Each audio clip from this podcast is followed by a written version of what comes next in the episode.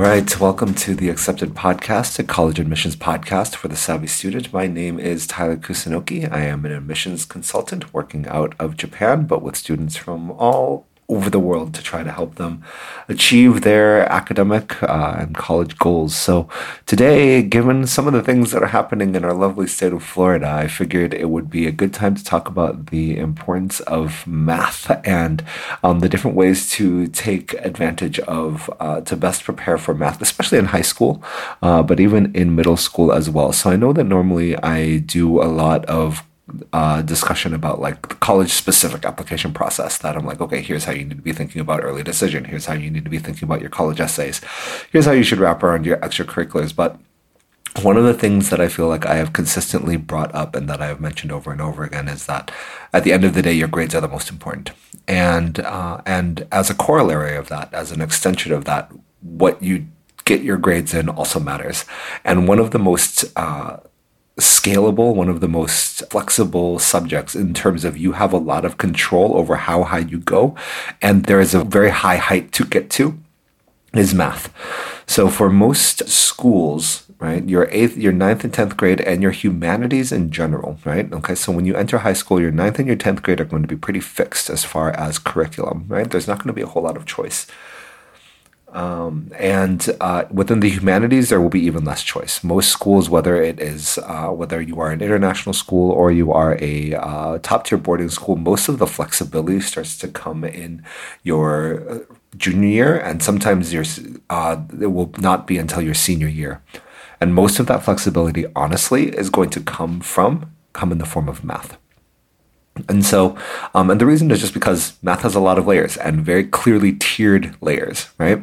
And so, a normal American school progression, right? If we start kind of around seventh grade, right, goes uh, algebra and then geometry, and then algebra two, and then advanced pre-calculus, and then AB calculus, and then BC calculus, and then advanced topics, right?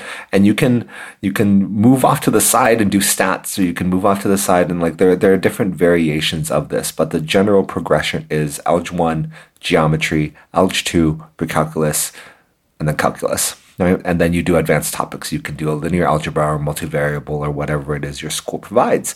And so the the progression there means that that these clear delineations means that you can perform early, right? And get yourself access to certain pathways faster.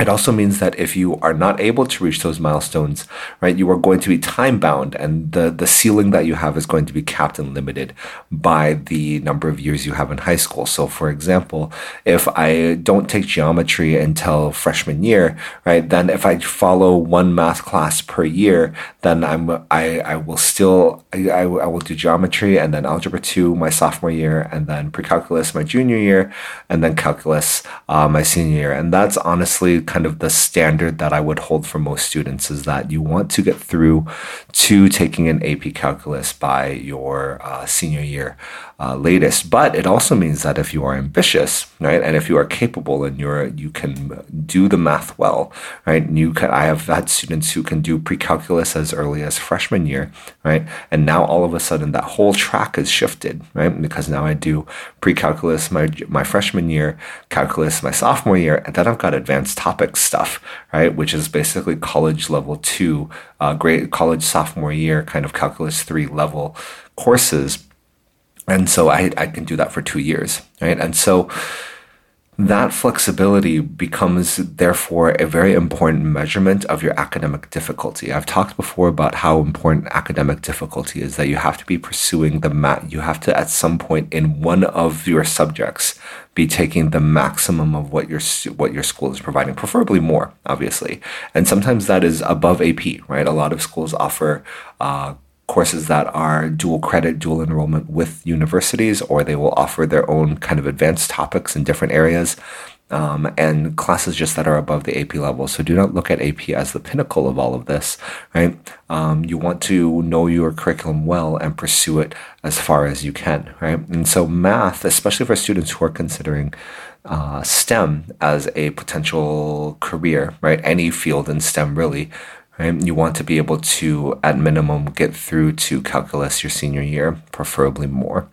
And I would say that this is even true for business and probably more true for business now than it ever has been. In that a lot of economics classes, a lot of business undergraduates, all of these courses, and I mentioned this also, right, have been uh, shifting a lot more towards the econometric side of it, more towards the math side of it. In that the key skill that you're going to need as as an economist or as a business person is the ability to build and understand models, right? Build and understand mathematical models of the economy, of different investments, of um, the stock market, right? Your, your goal is to be able to build and to understand models, and those all come from a very advanced level of math.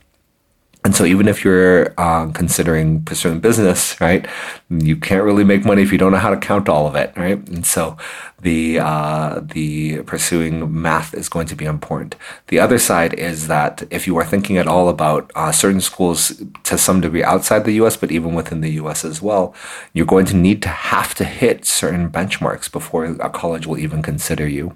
So many schools in the UK, for example, just to give an example of how this affects the AP, uh, many schools in the UK will uh, that require a math uh, AP are only going to care if your math AP is BC calculus, which is the second year, um, kind of, or the more advanced level of of AP calculus. So that is the only math they care about. Everything else um, just doesn't qualify for you for uh, consideration for that degree, and it is written pretty clearly on their admission. So this is not like some insider tip necessarily, um, but it is an insider tip in the sense that if you know you are going to be pursuing a UK degree and you want it to be in the STEM field, you need to set up your your high school career in such a way that it gets you to BC Calculus before you can uh, BC Calculus by the time you graduate.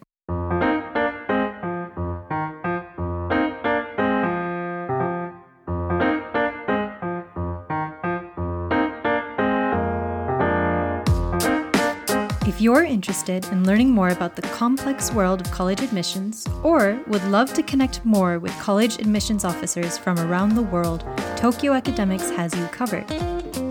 We are regularly hosting seminars and events that range from college essay workshops to panels with current students at top schools to small group conversations with admissions officers. For more information, please visit tokyoacademics.com slash events. That's tokyoacademics.com slash events.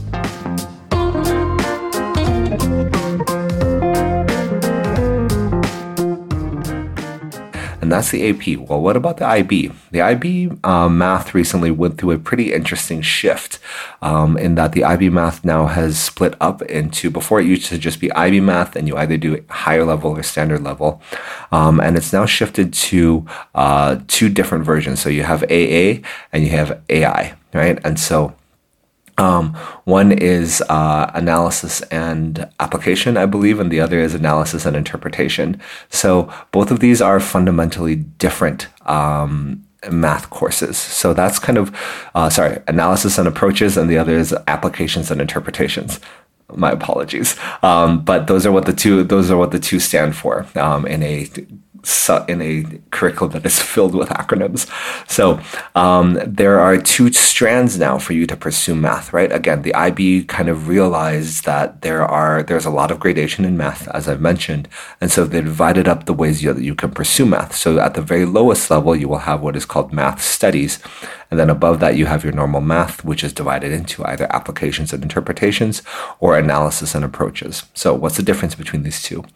Applications and interpretations generally is the much more is much more focused on statistics is much more focused on um, like the name says on the applications of math and so you will be looking at math largely in a real world context um, and that will be the focus. While analysis and approaches is much more theoretical, and we'll delve more into the uh, we'll delve more into the theory um, and more of the pure math side of uh, of of mathematics.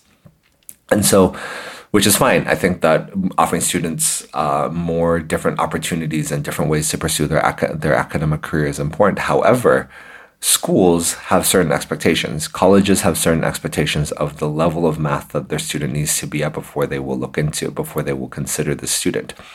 And so um, I will use University of Toronto as example. University of Toronto, their uh, School of Commerce, um, their their their School of Commerce uh, to get into study business at University of Toronto.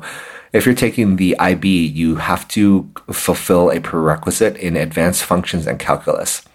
And advanced functions and calculus is only going to accept math AI, HL, so applications and interpretations at the high level, and then analysis and approaches either SL or HL.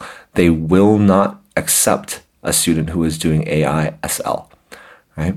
And so, um, if you are interested in business, if you're interested in pursuing commerce or interested in finance, and you want to be eligible for the University of Tokyo, uh, University of Toronto, you can't be taking applications and interpretations SL, right? And so there's a very specific expectation around what you should and should not be taking as far as math and what you need to demonstrate in terms of your capability, right? And so that combination of things, right, of of math being one of these areas where you can really flex and show off combined with schools having pretty specific math requirements oftentimes, right? Where they are looking for a specific level of math to even consider you. Makes it so that being able to move ahead further and faster in math becomes incredibly important. Well, how do we do that? Sorry, but I think that um, I think the the way in which you can to start moving forward with this is to make sure that you're preparing. A lot of students um, now, I've noticed because I teach a lot of math myself um, in terms of largely in the context of test prep, so uh, SAT, etc. But I do teach calculus also. Um, a lot of what I've seen now is that students very much lean on their calculators to do a lot of things, and this is a little bit of uh, get off my lawn, old man Tyler talking. But um, I think that a lot of students have don't are not getting the fundamental practice in math that they need um, that a lot of the focus on uh, math is on word problems, on real world application. And none of those things are wrong. I think all of those things are incredibly important. And I think that being able to see how the math works out in real life and being able to understand it in a more, in less of a like, I'm telling you to do this, so do this, but being able to understand it on a more conceptual level, I think all of these things are very important. Right. Um, but at the same time, I think that math is like any sport, right? And that the way you become good at it is repetition. Um, you build up that muscle memory. You, uh, the number of students who just don't know their times tables, right?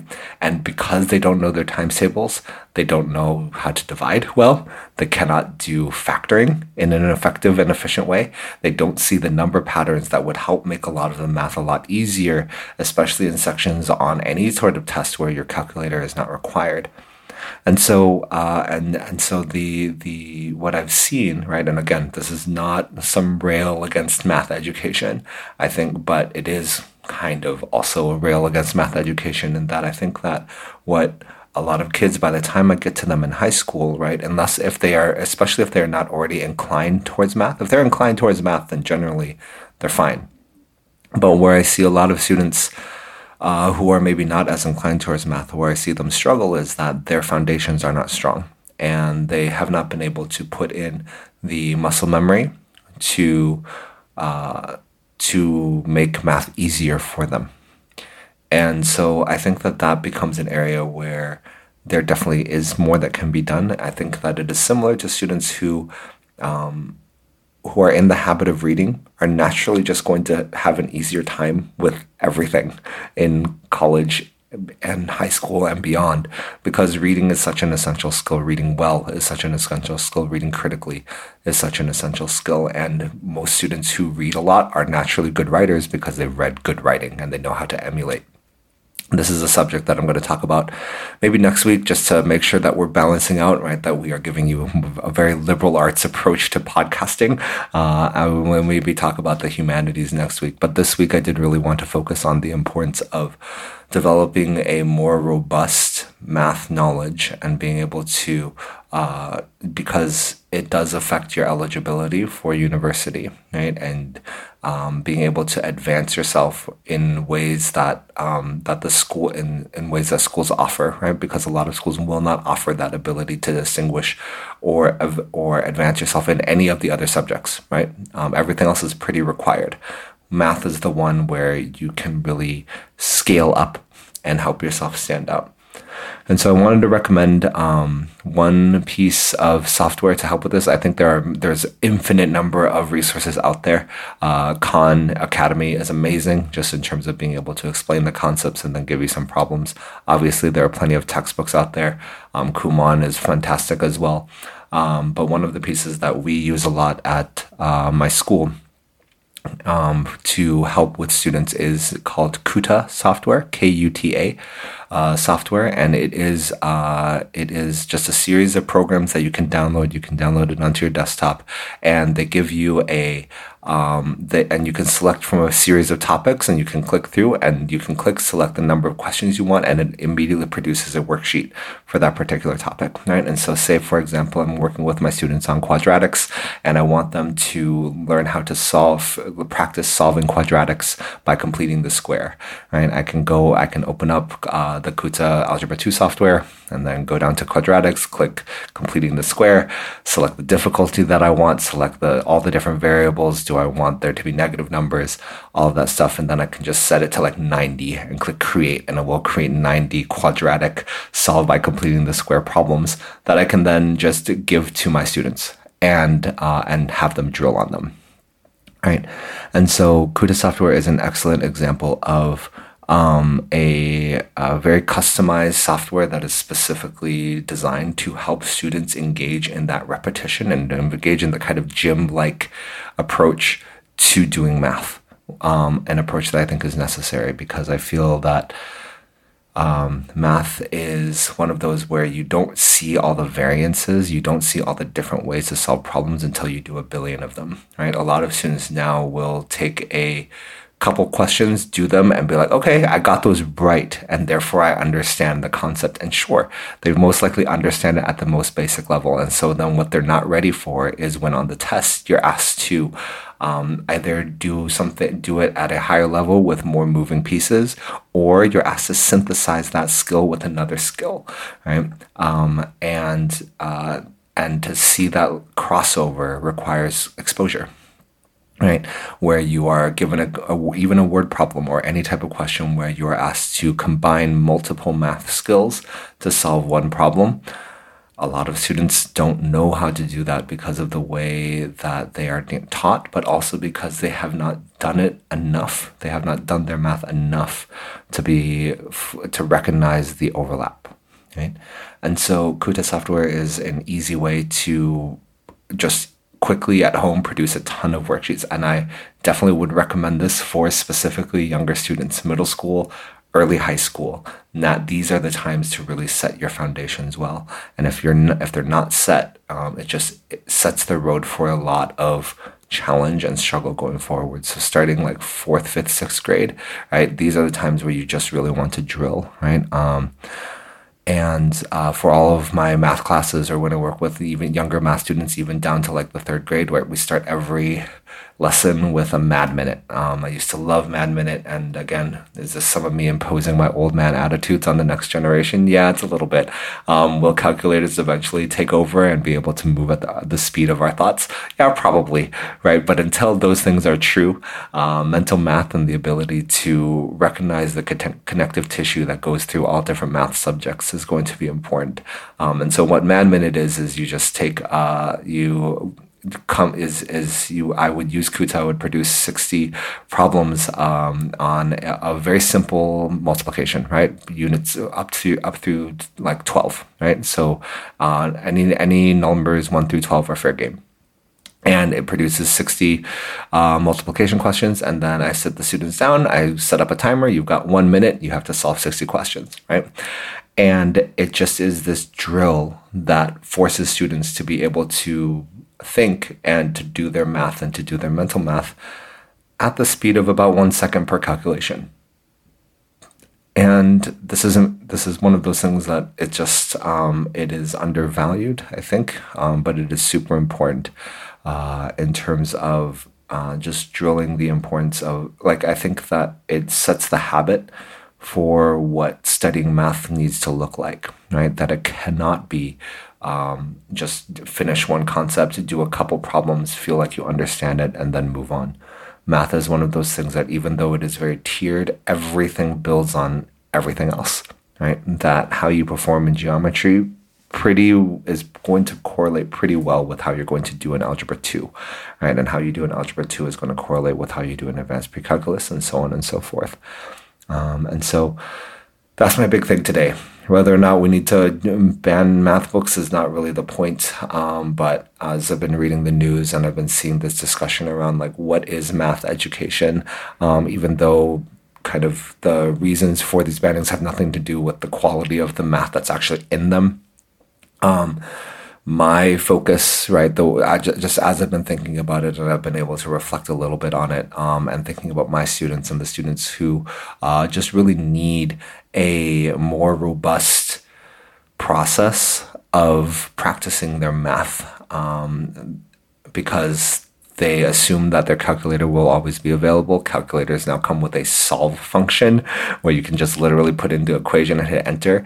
And sure, you need to know how to use that tool, right? Um, I'm never going to say, you know, technology bra, right? Because should go back to using abacus, right? But um, knowing how to use that tool and knowing how to use the other tool that you have, which is your brain, these things are kind of important. So um, Kuta would be one piece of uh, just simple software to, to purchase and, and utilize to help uh, your student improve their math um, and help a student just have a literally infinite amount number of problems to work on for almost every subject in any in, in any part of the curriculum.